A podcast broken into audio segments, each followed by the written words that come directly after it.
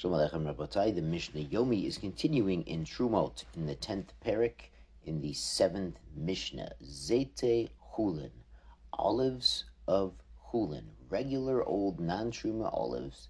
Shikivoshan im Zete Truma, and he's pickling them in the same jar with truma olives. Now, pickling in halacha kibush can be like mevushal, can be similar to cooking. This is one of the concepts in kashrus, in Yoreh Deah, that, and we learn out from the Gemara, that pickling usually leads to an exchange in tastes, as long as the items are sitting there in the brine or even in water sitting long enough, some taste exchange may occur. So what's the halacha here? Pitsue chulin in pitsue truma. Now pitsua means like crushed or squished. So if you had, um, you know, squished the olives before you're pickling them, same lashon as pitsua daka lo aleinu. So if they're crushed olives with crushed olives, or pitsue Hulin, crushed Hulin olives, im shleime truma, with whole truma olives. He hadn't crushed them, he hadn't processed them first.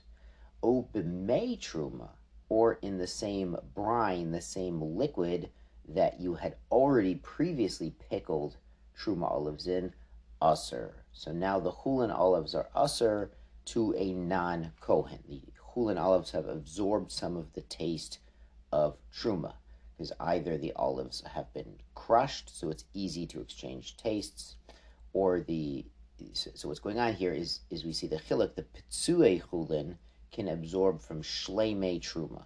So what's going on is if an olive is sholem, then when you pickle it, it gives off a taste, but it doesn't absorb the taste quite as much. It's giving more than it's receiving because it's busy giving giving off a taste. It doesn't absorb.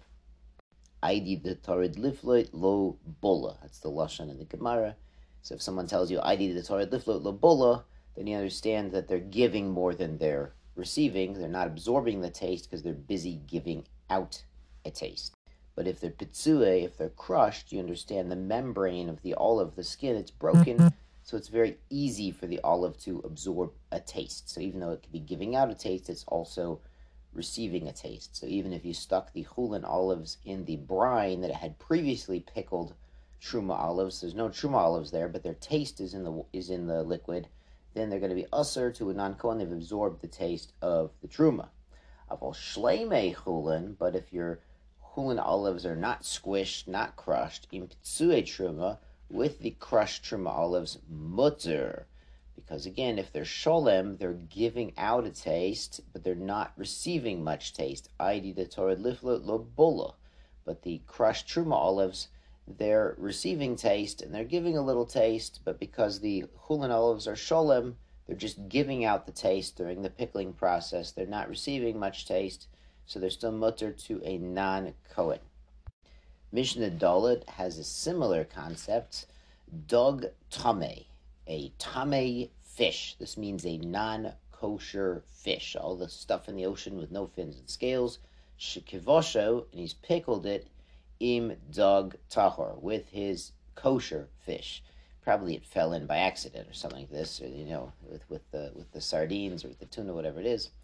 Kol gorov shumachazik satayim. So what's the loss? They make a calculation here. If you're using a barrel that holds two seya, im yesh mishkol zuz. If there's ten zuz coins, be Yehuda, Yehuda zuz, shehen chamesh slaim begolil that are the same as five Golil uh, slime. Apparently, in Golil there was uh, some inflation, and they made their coins twice the size. This happens sometimes, not a new concept. Uh, dog tame. So if the dog tame part is ten coins or five coins uh, with inflation, then you're going to have a problem. Zero usser. The liquid, the brine in the barrel is usser. So this 10 coins in Satayim, that's a pretty tiny amount.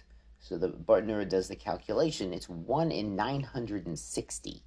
And that's way more than the the 101 to be Mevatel Truma or the 60 to Mevatel normal taste. 960 is a huge amount. And the reason why is because it's very sharp. Fish brine, fish liquid is, you know, it's very fishy. It, it keeps that taste even in a small amount. Rabbi Yehuda Omer revius b'satan. Yehuda says a larger amount of tame fish or tame fish brine in your big barrel is going to be bottle. And Bartenura again does the calculation, and interestingly, he says it's korov limitayim. He says it's close to 200. ArtScroll says yeah, it's 192. It's 192. Now, interestingly, the Rambam and the Halacha I saw, he says 200. So it's interesting that the Rambam rounds off, similar to the Bartenura, even though it's not exactly 200, but he says 200. And the Rambam says the Halacha is like Rabbi Yehuda. Now you might be asking, Rabbi Yehuda says min b'mino aino bottle. Remember by the by the Yom Kippur avoda, by the damasir and the damapara, when they mix together the blood of the cow and the blood of the goat, they're, they're still extant. They're still considered as if they're both there. Rabbi Yehuda says, oh, we learned from here that min b'mino, same type, same taste, is never bottle. So here we have kosher fish brine, kosher fish oozing out liquid with non-kosher fish oozing out liquid. So why does he say it, he should say it's not bottle at all if Rabbi Yehuda is consistent? So the Bartenura explains, interestingly, it's zeya be'almahu. The fish brine is not really fish juice, not fish blood. It's not like, you know, it's sort of like zeya means sweat, but it's sort of like it's just exuding a liquid, a moisture coming out. It's not really like the liquid, it's not like squeezing an orange and you get orange juice it's sort of like the, the water, the extra water inside the fish is just sort of leaking out. So therefore, ein Israel dirabonin. So because it's only dirabonin, Rabbi Yehuda does not go with his normal shita, like for the blood and for other areas of kashrus, where min b'mino ain't a bottle. So he says, good to go. Rabbi Yossi, I mean, good to go if you have 192 parts against the against it. Rabbi Yossi Omer echad mishisha sarbo. So he says just one out of 60 which is the normal shear for tastes. If there's a forbidden taste mixed with a kosher taste, then usually we say 1 out of 60. We consider it as bottle. Uh, so Rabbi Yossi is Makel. He apparently holds that it's not such a sharp taste in the fish. But the Rambam again, Paskins like Rabbi Yehuda, that'd be 1 out of 200. Shkoyach Rabosai.